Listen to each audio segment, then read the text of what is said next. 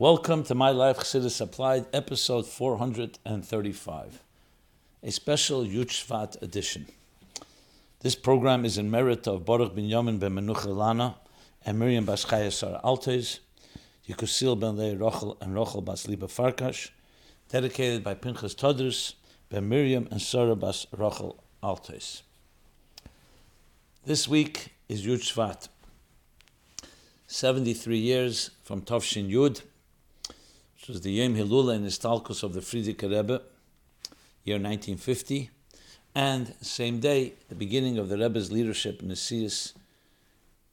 A year later, Tovshin Yud Aleph, 1951, the Rebbe would have formally assumed leadership by saying the Maimer Basi Legani, Tovshin Yud Aleph, famous Maimer. And then after that, every year, the Rebbe would continue and discuss one of the 20 chapters of this discourse of this Hemshech, and did so several cycles, as we shall discuss.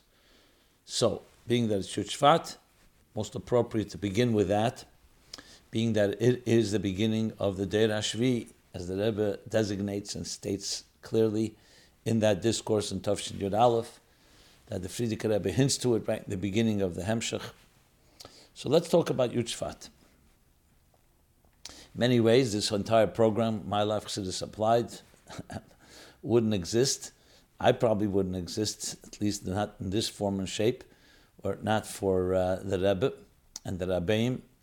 So clearly, it's worthwhile discussing on this type of program, being that we're celebrating the application of Chassidus to our personal lives.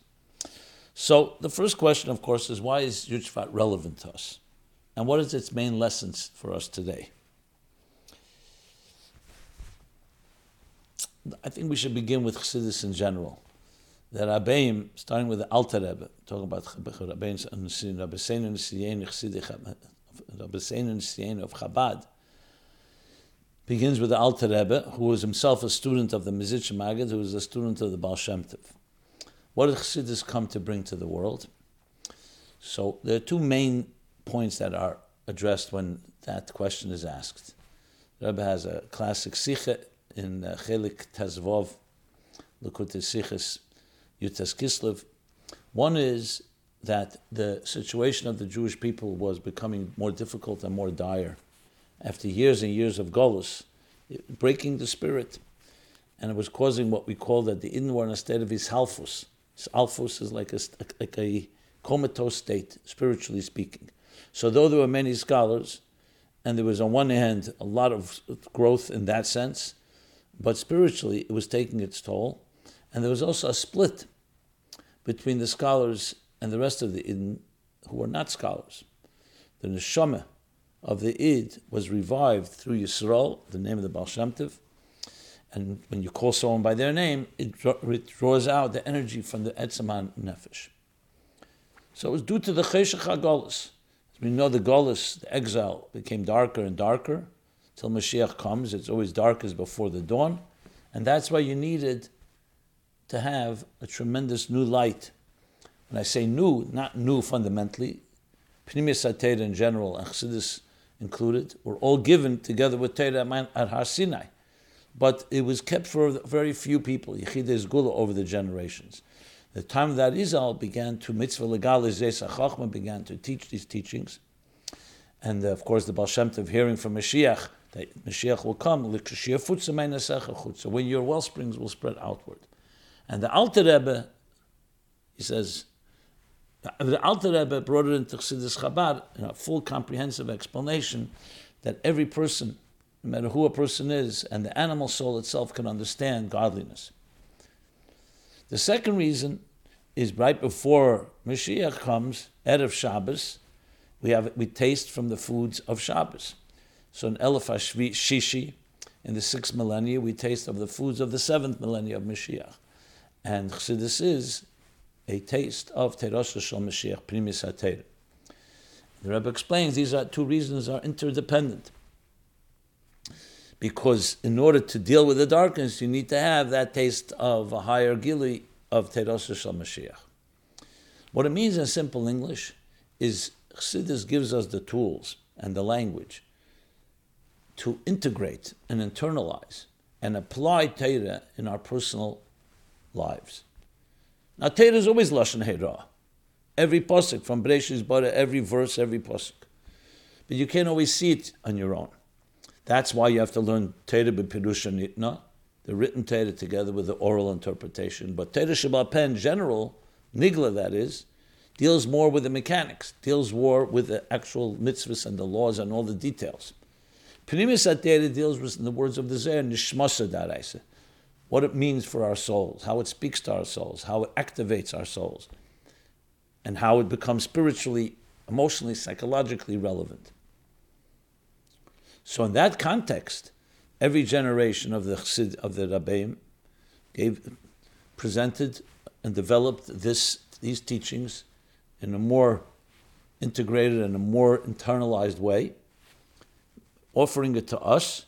And when we come to Der Ashvi, in the words of the Rebbe in the Maimon Bos Legani Tovshin Aleph, the seventh generation from the Alter Rebbe, now our role is to finish the job just as Moshe was the seventh generation from Avram, to bring the Shekhinah down below, with Avram bringing it back from Rikiya Shvi to Shishi, the seventh heaven to the sixth heaven, after it was concealed due to the generations that transgressed, beginning with the generation that of the, of the, of the sin of the tree of knowledge. So the seventh generation, Moshe Rabbeinu, concluded the process with Matan Torah and and Binyan Mishkan, the building of the Mishkan, of bringing the Shekhinah back as it was in the beginning of creation. But it was not in a permanent fashion. That will happen when Mashiach comes. Then we'll have the third Beis Hamikdash. Due to the different reasons, the Mishkan then became the Beis Hamikdash by Rishon, by Sheni, but was not finished. The job wasn't finished. After thousands of years, we're now at the threshold. The last generation of Golas, the first generation of Geula, after these millions and billions of mitzvahs that have been done refining the world, to finish the job in, the, in this seventh generation.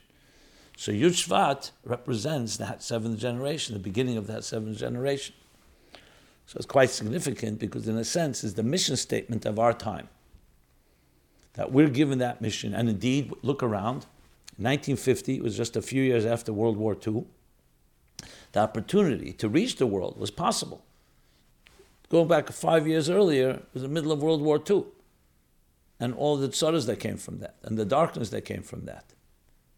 So the, though the goals didn't end, but the opportunities, a free world, Jews being able to celebrate, educate their children, and more furthermore, spread Yiddishkeit today in every possible way. And then the explosion of technology, so uh, literally the stage is set so it's not just a statement made. The stage is very different. The Rebbe's Nasiya's leadership was marked in a way like no, all the six generations before all dealt with struggles, physical struggles, oppression, terrible oppression. Time of the Alter Rebbe, all the Rabbeim, and the Frierdiker Rebbe. It was only right after World War II, and ever since, we have the opportunities we have today. Not just to protect ourselves, but to bring light to the entire world.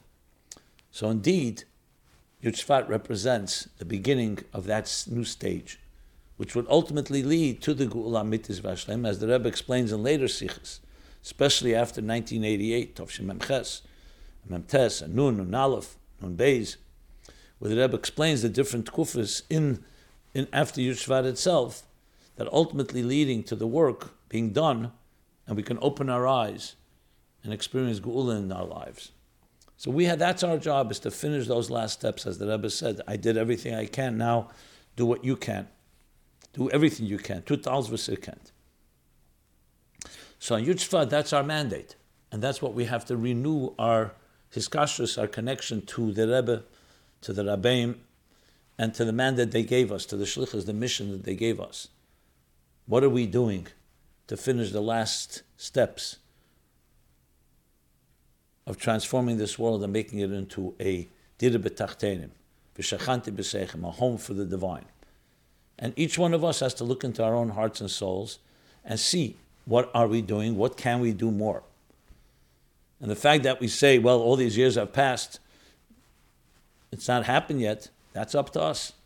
And the Rebbe made it clear, I'm giving you the keiches, he said. Didn't say those words, but he said, but he said the words that do everything you can. That means I'm giving you the keiches to do everything you can. So Yud Shvat is the day of the year when that mandate stands so prominent. And indeed, as someone asked, so what is the primary theme of Basiligani in general, and specifically this year's chapter 13, and the Rebbe's key additions in Tovshin Chav Gimel and Tovshin Mem Gimel, 5723 and 5743.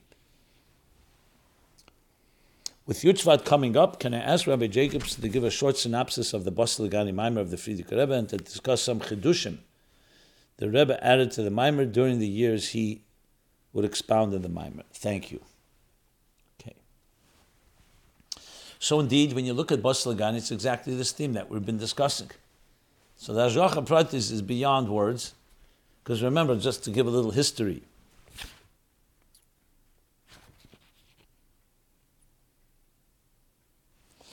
little history. The, in those years, the Rebbe was known as the Ramash, Frierdiker Rebbe's second son-in-law. He was responsible for publishing Kehos. He was, he was also the head of Machne Yisrael, Merkos. But Kehos was publishing all the works of the Rabbeim, also other works. So every week, with, a kuntres was published, a, a, a pamphlet was published with Maimorim of the Frierdiker Rebbe. Those years, the Frierdiker Rebbe wasn't delivering Maimorim in speech, and it wasn't new Maimorim. So this Maimor, so every every every uh, week, for every tkufa, I wouldn't say every week, but for every period in time, the Rebbe published a Maimor. For that week was Yud Shvat. Yudshvat is the yard site of the, the grandmother of the Frierdiker Rebbe, the Rebbe Tzarivke. Rebbe Maharash's Rebbe's. So the so the Rebbe gave out a kuntris was built on was the Maimer from Tafresh Pei Gimel Shabbos Pasha's boy. Ayi be'etzem hayem hazeh Tafresh Pei Gimel 1923. It's exactly that Maimer, adding chapters to it. No one had known, at least not B'das Tachten, what would happen that Shabbos. That Shabbos was Yud Shvat Yud. Friday night, when they were sitting and learning the Maimer, people noticed that the Yud in Shlita was missing. In the Kuntas, there was always a Pesach Dover, Hagdama, like introduction, and the Yud was missing. Okay, you know, it's a typo. But it was a Yud, the Yud of Shlita.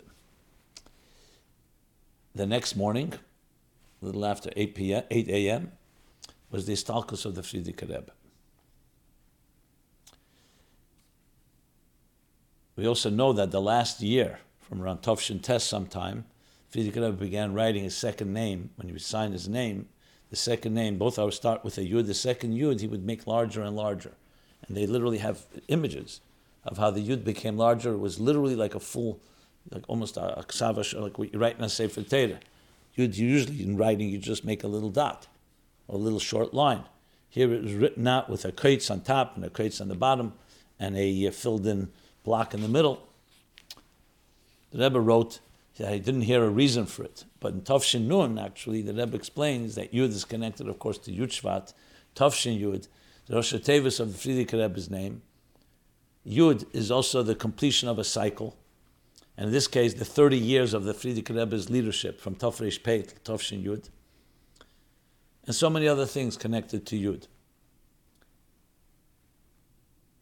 And Bosiligani therefore, became actually the mimer that was learned on the day of the Istalkos. And the Rebbe took it very seriously that way. So the next year, when he said the mimer, he said, This is the mimer that was given out for publication, the last mimer, and he began his first mimer with the last mimer of the Frierdiker Rebbe. Now, the Kontresim continued to come out. There were four Kontresim that came out. Th- um, th- four, four Kontresim, one for Yud Shvat, one for Yud Gimel Shvat, First five chapters was the Yud Shvat then Yud Gimel Shvat,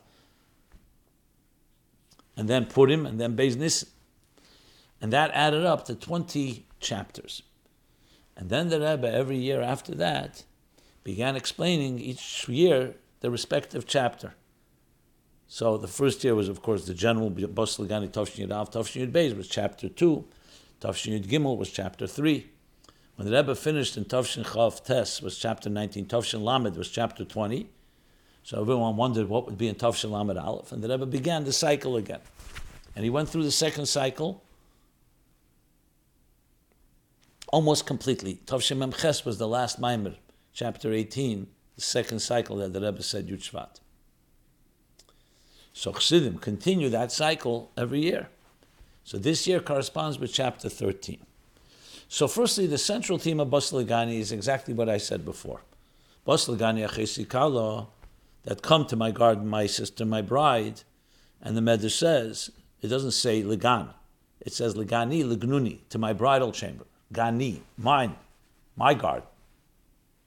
Because why? Because the Ikashchina betachtenim that the divine presence, the primary divine presence, was down here on earth when God created the world. And then through the Chet Eitzadas, the sin of the, of the tree of knowledge, it caused a stalkus Shechina. The Shechina became concealed and went from the earth to the seventh to the first heaven. The next generation of transgressions to the second heaven, all the way till the seventh heaven, which really means seven levels of concealments. And Avram Avinu reversed the process. He began to illuminate the world to bring the Shekhinah back, the presence of the divine. Basically, dissonance was born and created, and Avram Avinu began to reconnect existence with its very purpose, existence with its creator, the machine with its engineer, cosmic engineer. And then every generation after that, seven generations, Yitzchak, Yaakov, all the way to Moshe, the seventh generation from Avram, so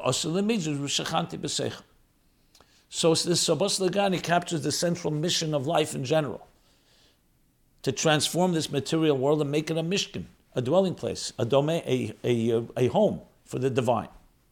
And how do you do it? By making a mishkan. And he continues on. That's what Vishachanti Besecha means. How do you make build a mishkan? Through karbonis, was the primary work in the mishkan. What's karbonis? Taking from our animal soul, Odem Kiyakri Mekem, and offering it, bringing it close, kiruv, carbon from the word closeness, by elevating this world and elevating ourselves and the world around us, the material world, to, to a mishkan, to be a, a, a channel, a vehicle, a home for the divine. Then he goes on how the mishkan was built. say shittim. Cider wood. What's Ashe shittim in Hebrew? Shittim is from the word shtus, Shtus means like insanity, or it can be nonsense. It could be shtus of the umazeh, of the negative. And you transform that to shtus de gedusha, to a holy insanity, to a holy tremendous power. And the same thing, kroshim. The kroshim, what would build the beams in the temple, kroshim comes, has the letter sheker, the falsity of this world, and transforming it to the emes of godliness. And who does this job? That's the Tzivus Hashem, the army of Hashem that does this job. Because who builds the Mishkan? The Yidden build the Mishkan through their through their donations and them building it, and also Naveda building it through our own personal lives and the world and transforming the world around us. And then he goes on to speak about how these Tzivus Hashem are empowered. He gives the classic example of a king, a king who splurges all his treasures, even the ones that were concealed forever, that nobody ever saw. He gives it to the simple soldiers through the ministers in order to win the battle. Midas HaNetzachem reaches the deepest place. What battle? The battle against Shtuz Delomazeh, the negativity of this world to transform it. And that's the eitzes, the treasures that he gives us. And he himself also puts himself on the line, sacrifices himself in this battle. The battle is fought by us. And as the Rebbe explains in his mind, who is us? the Deir Ashvi. As he says, I mentioned before, he hints to in the beginning of the Maimon when he said Moshe is the seventh generation, he says, Kol Shvi and Chavivin. And all sevens are precious. And same too, we are the seventh from the Alter Rebbe to finish the job of bringing the Geula. So we are those soldiers, and we're given these eitzes, these tremendous treasures and resources and tools. And then the continuation of the Hemshech is what are these treasures? So he explains Eirein Sof is Lamaila Aden Ketz or Lamata Aden Tachlis. Lamaila Aden Ketz is the Helam Acher Helam, the concealed treasures that are given only one for only one reason, for us to fin- to do the job down below. It's not given to higher levels, to the higher levels of Ishtalshus in the higher worlds. But to understand Lamaila Adain Ketz, he has to explain Lamata Adain Tachlis first. Mata is the Koyach Hagilui V'Ispashtus, the divine revelation, extension, and expression in existence.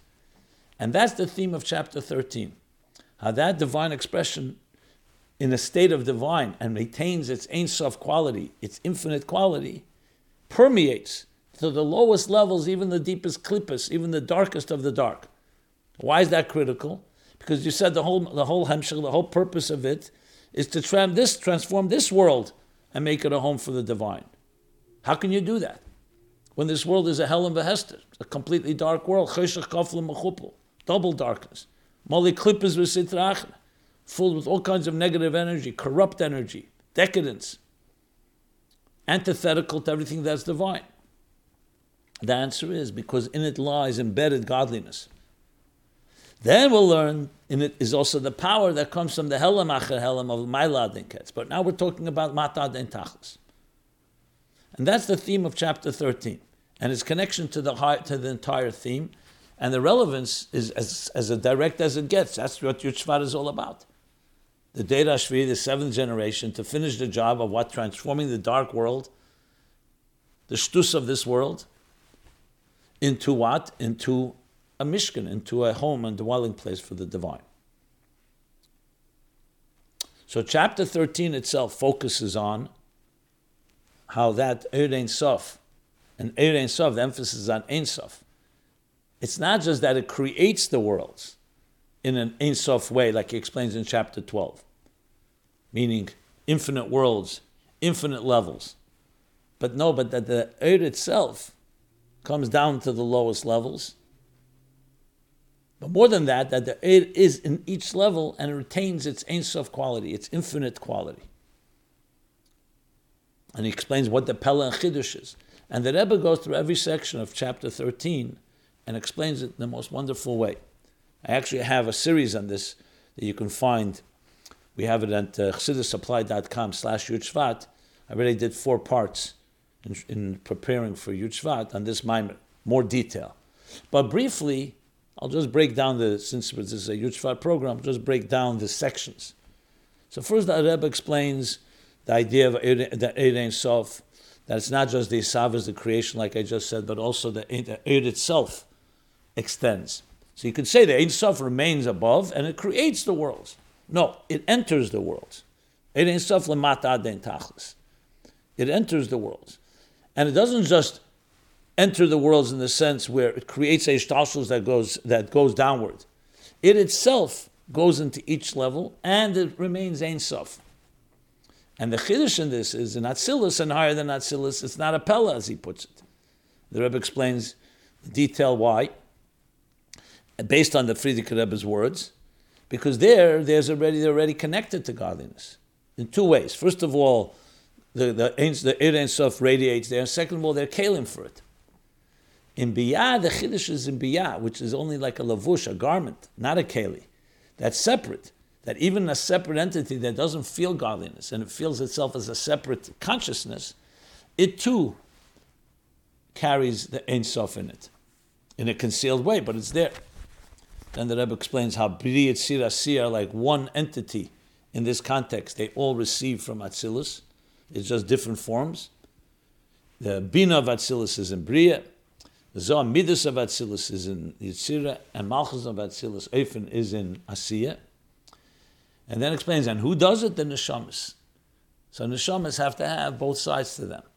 They have on one side they are carriers of the divine. On the other hand, they have to go neshamas de biyah. It's only Yichad Bedara, the Rebbe of the generation, as the Rebbe explains, that gives us the koyach. That's a neshama of Atzilus. But most neshamas are from biyah, because they have to engage with the world. And as he brings from the Torah of the Baal Shem Tov there, that the three worlds, the three, the three levels are higher than, are elokus, neshamas and elamus, and the neshamas are the interface to bring the godliness of higher than atzilus and atzilus into biyah. So neshamas are the the elokus is higher than atzilus, neshamas are atzilus, and they enter into biyah, and the elamus are biyah. Then he continues. The Rebbe explains that that section. The next section is that it doesn't just come down into beyond general, it comes down even to the most gashmistic, nisave. Uh, uh, it thickens. Because remember, we're talking about bringing the divine all the way down, down, down. So it enters into the Galgalim, the Galgalim and the Mazolas that actually sustain. They are the Garzim Biyad Achesav. They're the instruments that God uses to create existence. And there too is the Ein Sof Mata Aden Tachlis. And then finally, that's still all Kedusha, the world of holiness, or at least a world that's not opposition to godliness. Then comes the next. That's not enough because we want the Ein Sof also in the darkest of the dark. So the next section goes into Pare, Li'eriv Aniyasisini. And not just Tam, that Pare felt he was a self made man, even though he was blessed by Yaakov. So Yudeis Rebbeinu, he knew where his blessings came from. He denied it all. I'm, I'm, I'm, I'm self created. I don't need anyone. The ultimate klippa. And Ivav said, me and nothing else. And even there is Ein Sof Mata Aden Tachlis. Then the Frierdiker Rebbe continues and the Rebbe explains how this too is an Aveda, because there's a pari within each one, one of us. He explains it in two ways. One, Bali Asik, people who do work, business. The brachas bichas Hashem etasher, God blessing is, is the one that gives us the blessing, but a person could decide and say, like pare. I did this all on my own. I don't need anybody. And the same thing in learning Torah. You can learn Torah and forget about God.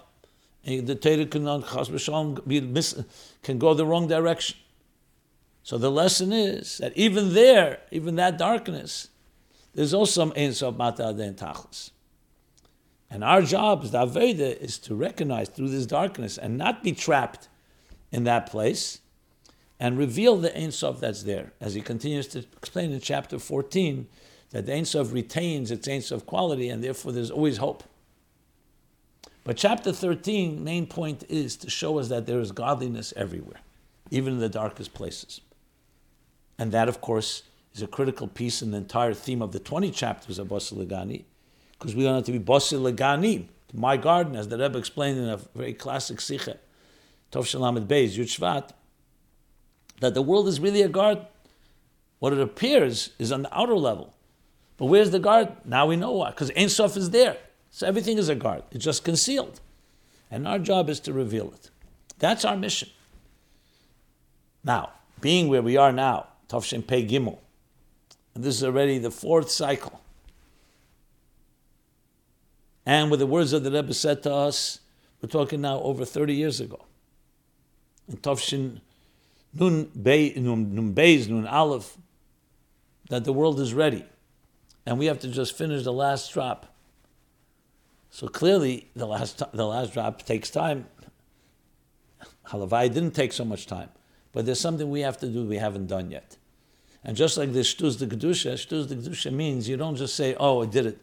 You have to always do something that is, I, I, the word insane is a negative word, but it means go beyond the rational, go beyond the logical, go beyond our calculations to push it forward.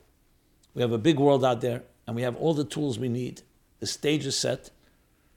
We have the Eitzes, we have the Ein Sof that's embedded everywhere. Now it's a matter of revealing it. There was a time you needed the war, an actual war, either a physical war or spiritual war. The Rebbe says the war is over. Now you have to reveal it. Revealing is a far different process than battling it. Now, the battle is to reveal, obviously, but it's still much easier to understand and easier to accomplish when you see a world that is not controlled by Yamach Shemoy Nazis or communists or all the Halamas Vestadium that existed before Tafshin Yud a world that does gives us all the opportunities. And the only challenge is the apathy within, the pare within, the dissonance internally. So when you learn the Maimon and you take and take it to heart, you say, what does that mean? Ein Sof inside your heart, inside of your soul, inside of my heart and my soul. Even in the darkest moments, not only when we're in a state of uh, inspiration and higher consciousness, but in whatever state you're in even a state where there's a, where there's a seemingly disconnect, you think you're self-made, you're self-absorbed, self-absorbed, self-interest. Even there, Ein Sof is there, waiting for to be waiting for you to release it. When we recognize that within ourselves and we recognize that within others, that there's that infinity, that eternity, that ain't of power, what can really stop any person? That's the central theme and its personal relevance of Perikut Gimel to each one of us. Now, Tovshim Mem Gimel, 20 years later, the Rebbe continued, and there he says, So, how do you do it? So, how do you reveal the Ein Sof? So, the Rebbe says there through learning Torah about these dargas. That, there he explains at length why you find in Eitz Chaim and in Zohar in places such an arichus about klippas, about all these negative energies. So he says, because everything is created through Torah. God looked into the Torah as a blueprint and created. Why? Not just to create it, because when we look, learn in Torah, we are connecting to the divine purpose, even in those negative things. So, God forbid to go engage with them. Al You're not allowed to bring yourself to a test. But by learning the Torah, it's like Yaakov Esav Amurim B'Parsha, by learning in the Torah and connecting our minds to Torah, the Torah of those things, of the Yaakov and the Esav, of the Pare, of all these levels of klippas, the learning the Torah, B'chemer B'venim, Kal V'chemer, and, and Libun Hilchasa, learning the Torah of it, that allows us to extract the sparks, even from those darkest places. As he brings there for the story of the Rachav, that Yede Makire Kamina, that the Gemara says that you're not supposed to say Rachav Rachav because it can bring somebody to negative thoughts. So he asked what does that mean? If anyone can't, can't say those words, he says, no, it has to be someone that recognizes, someone that has the das, that knows her. What does that mean? In, Klippa means where you connect yourself in a very negative way, and that's not allowed. But there's the kedusha of it. There's the shtuz the kedusha of it. What is that? When a person connects themselves to Teda with das. When you learn Teda in a way that you completely bind yourself, yede makire, that you connect to God and you recognize das alikei avicha so connecting to the Torah and to the God with the godliness within Torah, that gives you the power to overcome those things by learning it through Torah. That's the key thing. So that can transform even those most negative experiences.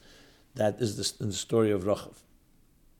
So the point being is, then the Rebbe is talking to in Tovshin Chav Gimel, the Rebbe explains the very themes of the Perek itself, Perek Gimel. In Tovshin Mem Gimel, the Rebbe explains how to do it through learning Torah.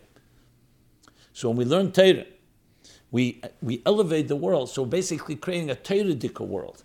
So instead of the world controlling things, the blueprint of the world controls it. And the only reason there are klippas is in order for us to transform them.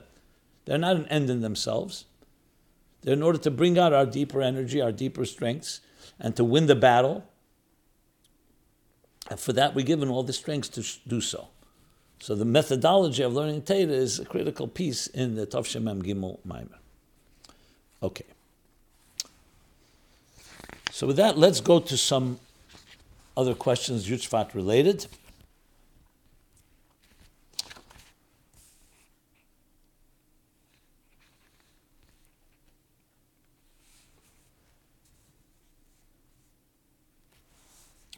Since we're talking about the Maimer of Tavshin Yud Aleph, so someone asked the question, Hired up Simon.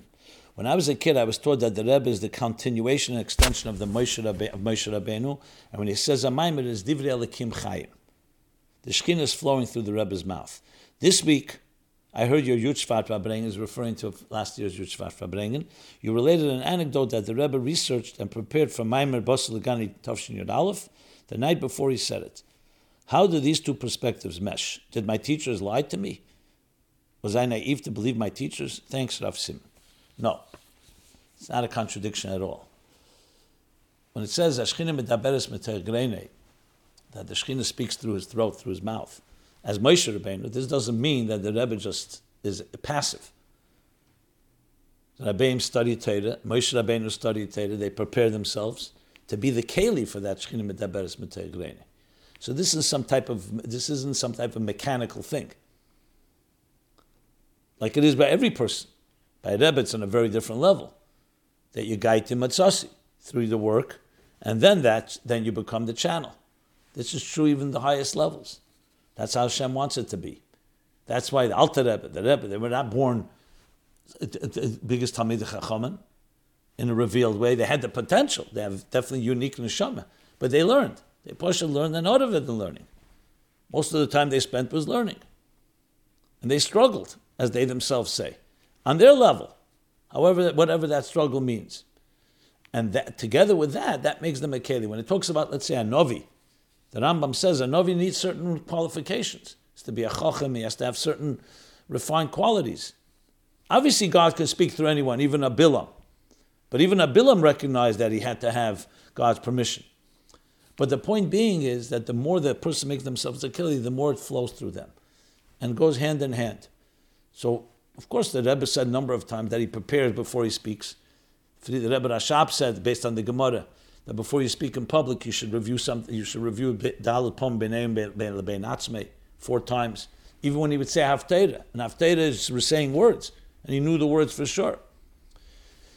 So there's always making yourself a keli, everyone lefierach. They tell the story of the Baal Shem Tov, that he once needed something, so he went out, uh, needed some, uh, some money for, to give to somebody to help them. He went outside, knocked on a window of a person, and went back to his uh, place. So as Talmidim said, Mamonavshach, why'd you go knock on the window? He says, because you have to make a keli. You have to make the tasa, a keli. So why didn't you wait till he would come out and give you? He says, I made the keli. For the Baal Shem Tov, that was enough.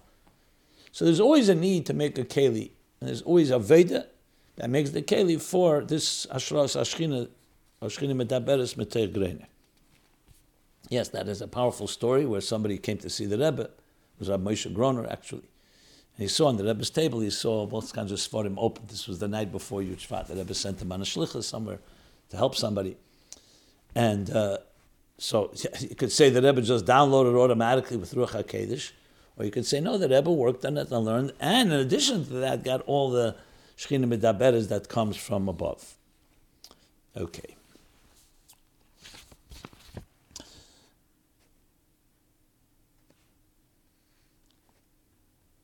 Can you share some of the details around the Istalkus in Tovshin Yud? So, I, I, wasn't there, but I did, of course, hear from many people. So it was, it was a little after 8 in the morning when the Istalkus happened. But before that, that morning, the Frierdiker Rebbe found it difficult to breathe. They called doctors, Dr. Seligson.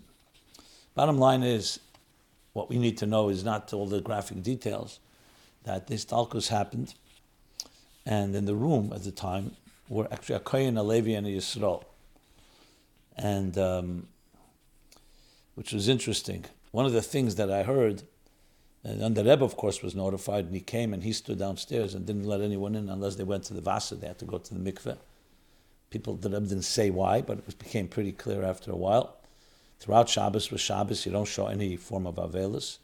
But after Shabbos, you can imagine, it was probably quite a harrowing scene there. But they say that um, Rabbi Yochanan Gordon was one of the three that was there, um, he was the Kohen, and the Levi was Abshmul and the Yisrael was, uh, was uh, I believe, well, was Rabbi Jacobson or Rabbi Simpson? Al Kaponim, he saw, he saw a yarmulke in the bed. So he went to put the yarmulke back on the head of the Frierdiker Rebbe, so there was a yarmulke on his head as well. So that's when we knew that there were two yarmulkes, which I'm going to talk about. Some people ask me questions about that. That's one of the things that was uh, observed. Um, as I said, that day was a very, I heard from people, it was an extremely difficult day, of course, um, because it was Shabbos at the same time the Istalkus had happened. The Rebbe was very, very careful, as I mentioned, that people should, only people who went to the mikveh, because it's a Mokum Kaddish. And the rest of it is written up in different places, just to share a few of the details. As I mentioned, the Maimer Basi Legani had come out published for that Shabbos. So clearly, that was an indi- indicative of the themes that ultimately people would understand connected to that day. And uh, but I want to focus on the story with the yarmulkes because that's a few questions came in. Did the Frierdiker Rebbe wear two yarmulkes? And the answer is yes, he did. We see from there. Did he do it all the time?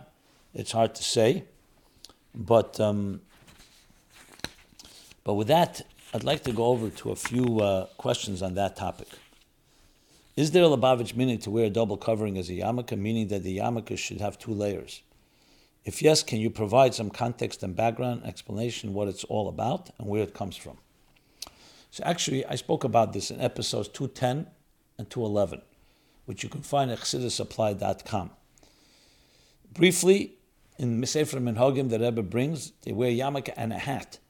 Doesn't speak about two, two layers of a yarmulke. It could be that maybe the source. Some say that it's significant, some say it's not. Many, many ways that you can explain it. The fact that the Frierdiker Rebbe wore two yarmulkes is interesting. Why didn't he just wear one yarmulke with two layers? Maybe because they're connected, so they're not really considered two layers. Um, many ways you can explain it. I discussed it back in episode 210 and 211. But I'm just addressing it because since it's connected to the Histalkus, I felt it's appropriate to mention. I saw a few people ask me questions about that. Okay. With that, let's go back to Basi Legani and to the themes of the Hemshech. So, in a related question, someone asked the following. Just see here.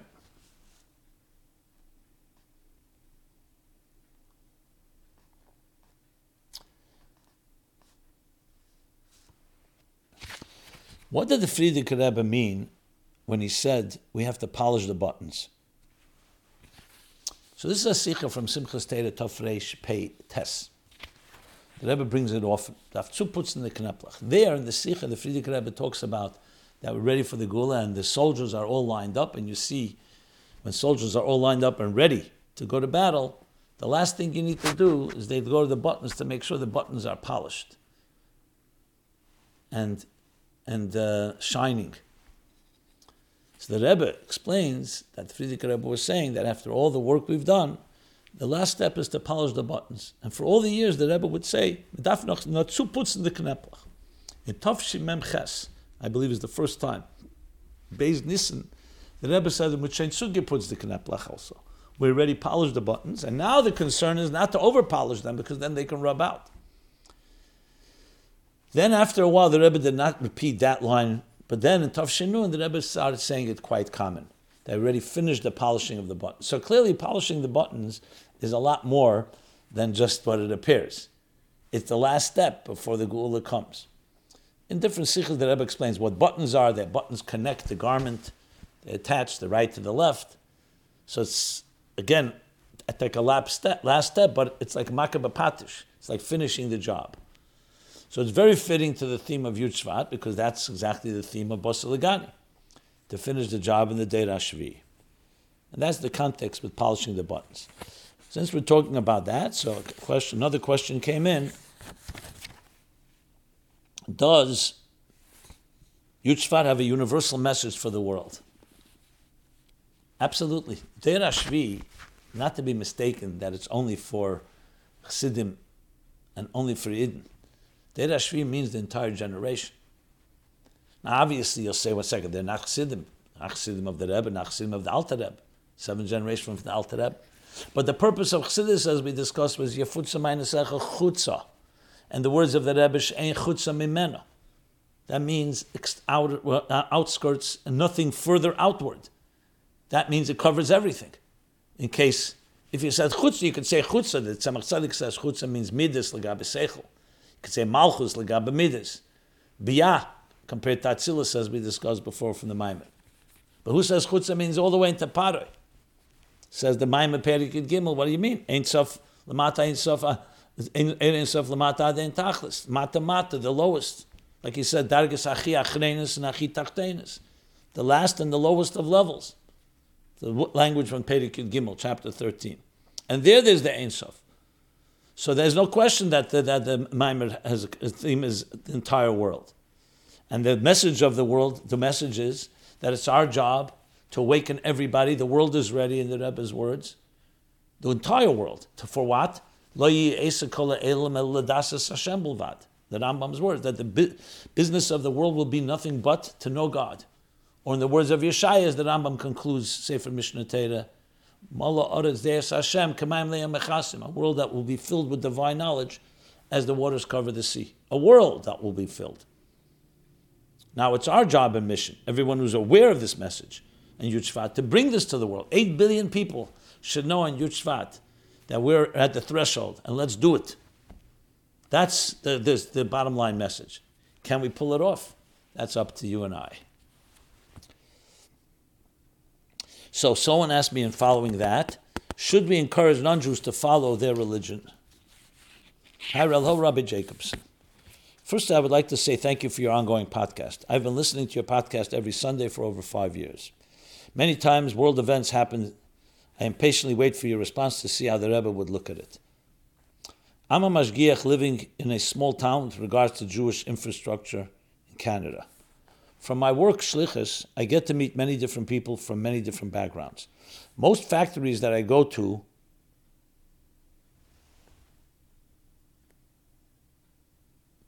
the, the, the QA, kosher contact, are not born in Canada and were raised religious. Like Sikh, Sikh I think Sikh, Hindu, Muslim, and Christian. Sometimes they are second generation with parents who are religious, but they are secular. Many of them tell me that they are strong in their religion before they came to Canada. They were strong in their religion before they came to Canada. For example, one Muslim from Bangladesh told me that when he is in Bangladesh, he keeps Ramadan, but since coming to Canada, he does not. Another woman who was originally from Serbia asked me over COVID if she could rejoin the church because she, she would be closer to God. A few Shabbosim ago, I met my neighbor in the park down the street. He told me that after watching my family keep Sabbath, he and his wife have started keeping Sabbath on Sunday, since he's a religious Christian. As a chassid of the Rebbe, how should I respond to these things? Does the Rebbe want non-Jews to be closer to their religion? The Rebbe pushed for a moment of silence in public schools. The Rebbe said that the answer for school shooting was God in people's life. I, life. I know that one of the reasons why we want why, why we went to Golos is to be Ur Legoyim, a light unto the nations. I remember the story with David Chase that the Rebbe repeated at a Fabring saying, through him putting on film, others when, went to their places of worship. Should we be encouraging others to reconnect to their religion? Do we view, the, do we view that we want more churches and mosques? Or is it a good thing that in the Western world many churches are closing?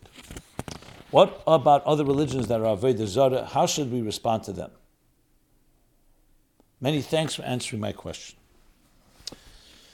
So indeed, when the Rebbe spoke about Sheva Mitzvahs B'nayach, and at length, especially in the Mems, the 80s, and earlier, he addressed this a number of times. The Rambam says that it's a mitzvah, the end of chapter 8 in Hilchas Malachim, it's a mitzvah to inspire, lokuf to inspire, and um, non-Jews to keep their seven Noahide laws, the universal Noahide laws, and everyone should understand these are not just some dismissive seven laws. If every Jew kept the Shevim Netzes Denech, we'd have Mashiach here. It's basically the Aseres Adibris without Kibbutz and Shabbos. And it breaks down into further, the Ramed breaks it down into 30, into 90 mitzvahs. I mean, it's a fundamental code of law of how to live your life from beginning to end, from A to Z. But the Rambam adds and to teach them that this was given at Sinai, these mitzvahs, not just that doing it apidas. Well, the different girsayas there, but it shouldn't be just like be rational, but it was given from Sinai. Even though they're also rational mitzvahs. So, obviously, Avodah Zarah is one of the prohibitions in the Sheva mitzvahs, to believe in one God. Is it our job to go ahead and tell people what to believe and not to believe? Our job is to inspire them with God the God as we know it, the God that's taught in the Torah, Hashem Echad. And in many ways, we do that through a moment of silence. When the Rebbe was asked, isn't there a concern that in the public schools people will use it to think about Christian, their Christian views, which is shittuf, and apiteda for Eid is mamish like Avodah Zarah? And the Rebbe answered, so first of all, shittuf, not everyone agrees that for a non-Jew it's uh, prohibited. And even those that do, today the Ram already paskins myself is saying be a deyim. That's more a cultural thing than a religious thing. That's why you could be a partner with someone who sells Christmas uh, gifts. In addition, the Rebbe's point was that bring the moment of silence, talk about God. You don't always control how others are going to deal with it. And basically, also brings the story of the Baal Shem that he preferred a Christian over an atheist even though his beliefs may not be exactly aligned, or worse than that.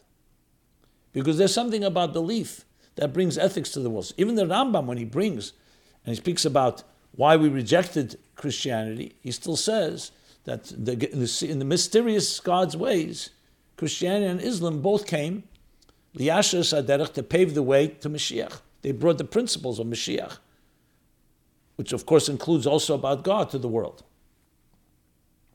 So the point being is our job is to teach, educate everybody about God and what God wants of us. If that inspires somebody to go to their religious environment to learn more, first of all, you don't have control over that. Second of all, that's not what you're encouraging. You're encouraging them to connect to God, whatever way possible. Now, you're not going to open up an alternative necessarily.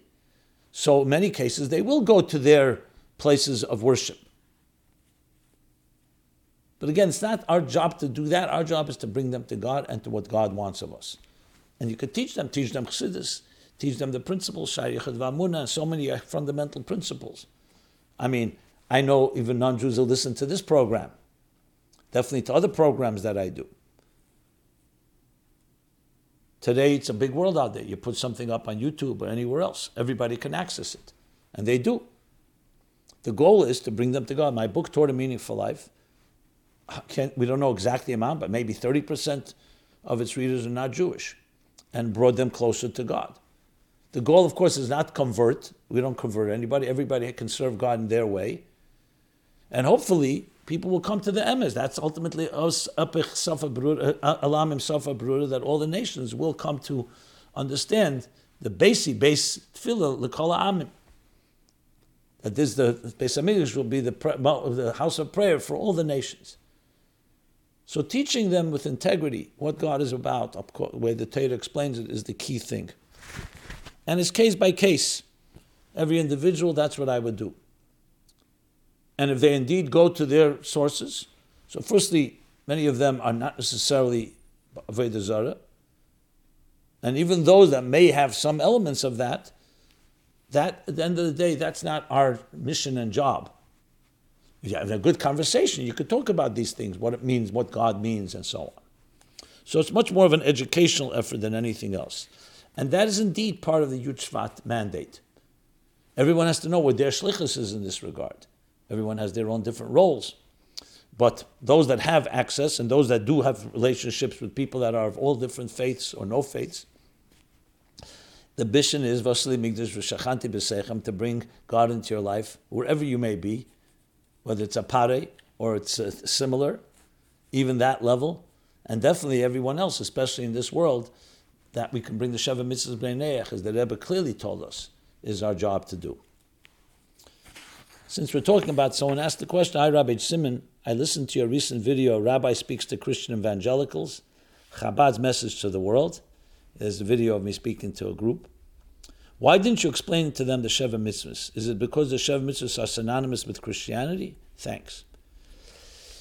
I didn't use the word Sheva Mitzvahs, but I spoke about the, the, the spirit of those mitzvahs, which includes virtue and sanctity in personal life, in, uh, in, in our relationships, and how we treat each other. Um, I don't remember if I had a specific reason not to use those words. But it was not deliberate because the whole purpose of my message to them was to share with them the, the, the role that they play among all the people in the world, especially as leaders, to bring the message of God to people. And what is the message of God? The message of the Sheva Mitzvahs includes God, includes protecting life, protecting property, protecting sexuality, the sanctity of it all, property, creating laws, protecting even the the Ever Minachai. So that's the central theme of it. That's uh, I don't think it was more than that, if I recall correctly. Okay.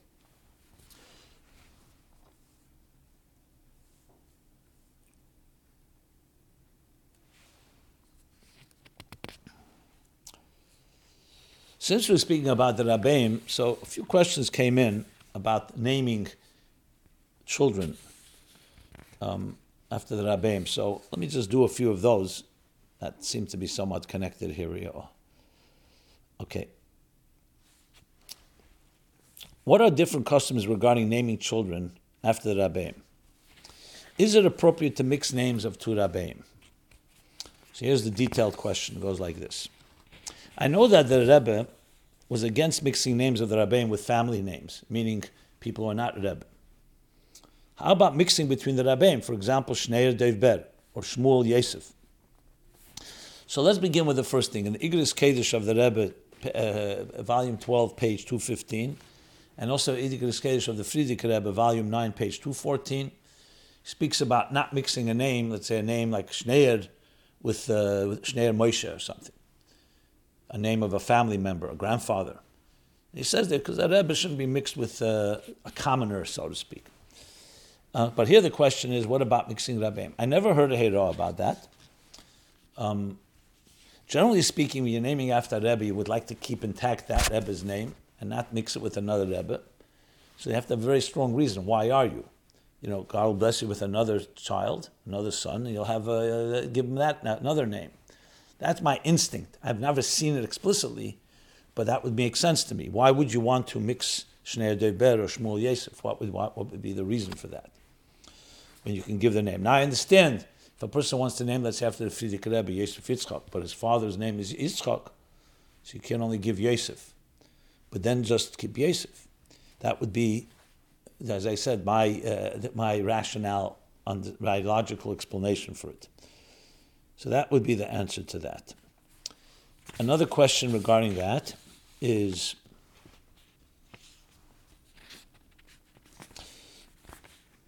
it seems like the Rabbeim use shorter names or only part of their name. But someone told me that it's for the benefits of the neshama to use all names at all times. Is that true?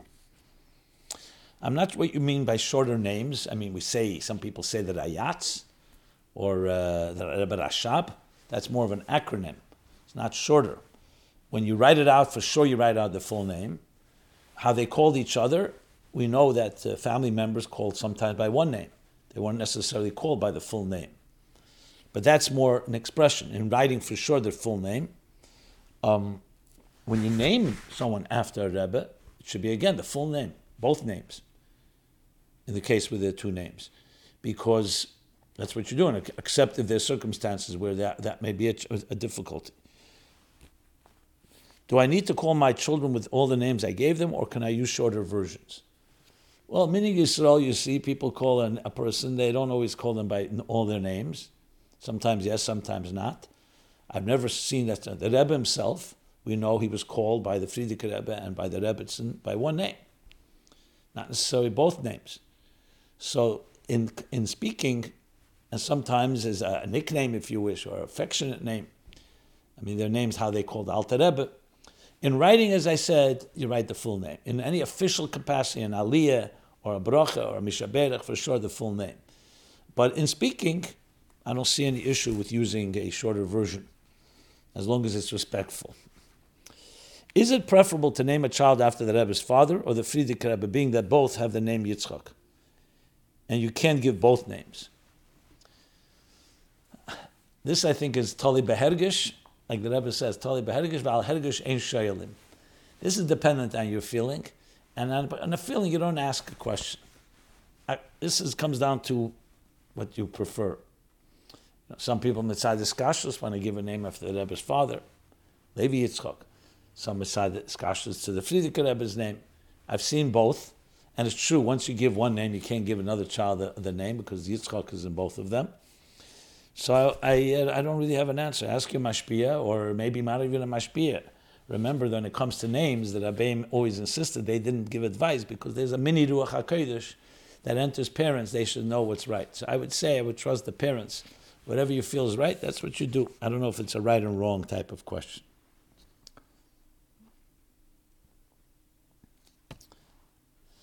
Okay, so this the next question is a little sensitive one, which was like this. Do we have an explanation for the Rebbe and Rebbitzin not having children? These are God's mysteries, and I don't have any explanation or answer for that question. We all say always that though they did not have biological children, but all the children are theirs. Remember, Hamalamed ben Chavere, Teira, someone that teaches a child, a person Teira, is Maila Lavakas of the Teira considers it Ki'ila Yalde. That's why it says Elatel this Moshe v'Adon, Elazar Summer, because Moshe taught them, even though they were the biological children of Adam. So that's how we understand it. As far as the, the, the personal matters, we don't know. We don't know. And I don't know if it's something that we have to parkazichin, meaning it's our business to go figure it out. Someone writes, I lately saw an interview, a chassid who runs a respectful Lubavitch organization, talk about the Rebbe, and he went into the subject of the Rebbe not having children. He brought some stories in Enderov that the chassidim have to feel bad for the Rebbe, talking about how hard it was for the Rebbe to have people ask him for brachas for children. The interviewer responds that he's sad, he is sad and that he feels bad. Wondering if this is the right look at the Rebbe. True that we have to feel for the Rebbe, but is this the outlook of a chassid? Did the Rebbe ever talk like this about the Frierdiker Rebbe? Thanks for all you do. Love listening to your classes, especially the new ones you post daily on the other channel. No, I, uh, I agree with your feeling. I don't think it's our business in this regard. If you feel bad for the Rebbe, you know what you should do. Bring more children to the Rebbe. Teach more children, your own children, other people's children about Chassidus, about the Rebbe. I mean, just to say, say, to feel bad and feel sad, that's not something the Rebbe, I think, would appreciate. And it's in general not our approach. Not because we don't have empathy, not because we're not human and we just dismiss it. There's no question. I mean, but is it our job to figure out how the Rebbe sounds? The answer is God's mysterious ways, and we have to do whatever we can to bring every child on earth and affect every child. I think there's a story even with the Rebbitzin where she referred to the children, our children. That's the response. Now, I wouldn't sit and talk about feeling bad. That's not the, the way we were educated. Okay.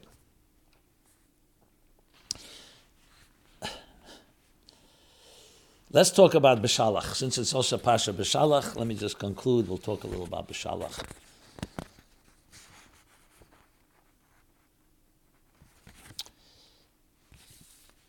What lessons do we learn from this chapter? And what is the connection to Yud Shvat? So let's start. What lessons do we learn from this parsha? So Beshalach, of course, the first complete parsha, the Yidden have left Mitzrayim. Beshalach Parei Sa'am, he chased them away, but then he has regrets. And the Yidden are marching, they're coming to the Red Sea, and suddenly the Egyptians they see pursuing them. So the first lesson we learn is about this story that Rebbe makes a big thing about based on the Yerushalmi, that the Jews broke into four camps. One was, let's resign, surrender, go back to Mitzrayim. Look. The other was, let's go to war. The third was, let's jump in, let's daven to Hashem. And the fourth was, nipul biyam, let's jump into the sea. They turned to Moshe. Moshe turns to Hashem. You know, it seems like what other options? They, they've exhausted all the options. And God says, one word, Vayisol, move forward. What are you questioning me? Took you out of Egypt, marched toward Har Sinai, then marched toward the promised land. What was wrong with their four approaches? Well, the pr- approach of surrender is obviously you're, turning, you're surrendering. God's taking you out of Mitzrayim. But what's wrong with davening? What's wrong with going to war? So the Rebbe explains, and the big picture is that whenever we're faced with confrontation, all of us, between a rock and a hard place, there are four different approaches. One is people give up. You can't fight the battle. Let me surrender. Better to be a slave in Egypt than to deal with this challenge. The second is to go to war. People just become warriors, and you spend your whole life fighting. The third is escaping into faith, into religion, to daven. But what about doing something about it, not just davening? And the fourth is another form of escapism, which is committing suicide, literally, uh, uh, figuratively speaking, throwing yourself into the sea. All four are unacceptable because they don't deal with the real purpose of life, to move forward and fill your mission in life. Each one has a certain merit. Davening is good, but don't just daven. Fighting war at times, but it's not your whole life is consumed with fighting wars. And the other two, obviously, they can have also, you can find something, sometimes you have to compromise something, but not in halacha, obviously. Sometimes you have to go into the yam, yam of Torah. But the, but the real Vayasol. And the message to Yud Shvat, what's the connection, what's the significance connection to Yud Shvat? That was what the Rebbe said, Tafshin Yud and Yud Aleph. When people said, what will be now? We were given a mission, Der Ashvi, march forward. We don't understand the reason the Rebbe said it wasn't with our choice, it wasn't with our avodah, it wasn't necessarily what we wanted, but that's what has happened. Now with the Deir Ashvi, by you saw, we have to march forward. That's the central message of Beshalach. There are more messages, there many different themes in Beshalach. It's just focusing on one, Vayuso.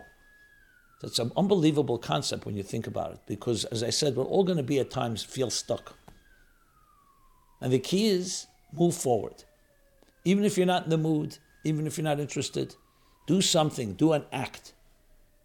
Because the last thing you want is paralysis, because you end up having four philosophies and just arguing it till this day and not knowing which one is right. So is movement. That's the key movement. And movement is always better than any type of paralysis, even if it's coming from a very intelligent place. Because movement shakes things up. It changes things. And Nachshon ben Aminadav, that's exactly what he did. He went forward, Vayaso, he walked into the water, and what happened? The water parted. Things happen. Action breeds action. Inaction breeds inaction. It's a central theme, Chalal in general, in Yiddishkeit, especially the Deir Ashvi, the Rebbe's approach, how he took life, he took the situation, the challenges, Vayaso, and taught us, move forward. Do something, do something different, do something new, something innovative. You know, Ad Moshe, after all these years, time has come. Tavshin Pei Gimel, who would believe? 73 years. Almost 30 years from Gimel Tammuz. The time has come to do a Vayaso that will ultimately break open and cross the threshold of the Geula Amitis Vashlema. And with that, we shall conclude this special episode, Yud episode. My Life Chassidus Applied. Go to chassidusapplied.com where you can submit any question anonymously, as well as see the archives and the essays and the submissions of previous years, plus many other resources, including special Yud section, chassidusapplied.com slash Yud which has four of, so, of five classes. This week I'll give one more on the chapter 13 of Basi Legani in more detail. You know, we should use Yud Shvat to the fullest, and maybe be the day with the Rebbe as he concludes in the Maimer. That Niske Zenzich mit Rebbe, we should merit see the Rebbe Lamata Masvaret Tvachim, Lamata Masvaret Tvachim, down here below, Lamata Mata, V'hu Yigalenu. Everyone have a very good week, and use this day well, and may it be only with Simcha and Brachas Begolim Amish. I want to say one more thing since the tragedy that happened to Shabbos, Yerushalayim, we should only hear good news. That fa- the families there should be consoled. May this be the last negative thing, and we should march to Geula Mitzvah Yerushalayim in Yerushalayim to the base of Hamidrash Ashlishi, because of Mamish Mamish. This program is brought to you by My Life, Chassidus Applied. Please help us continue our programs. Make even a small contribution at chassidusapplied.com slash donate.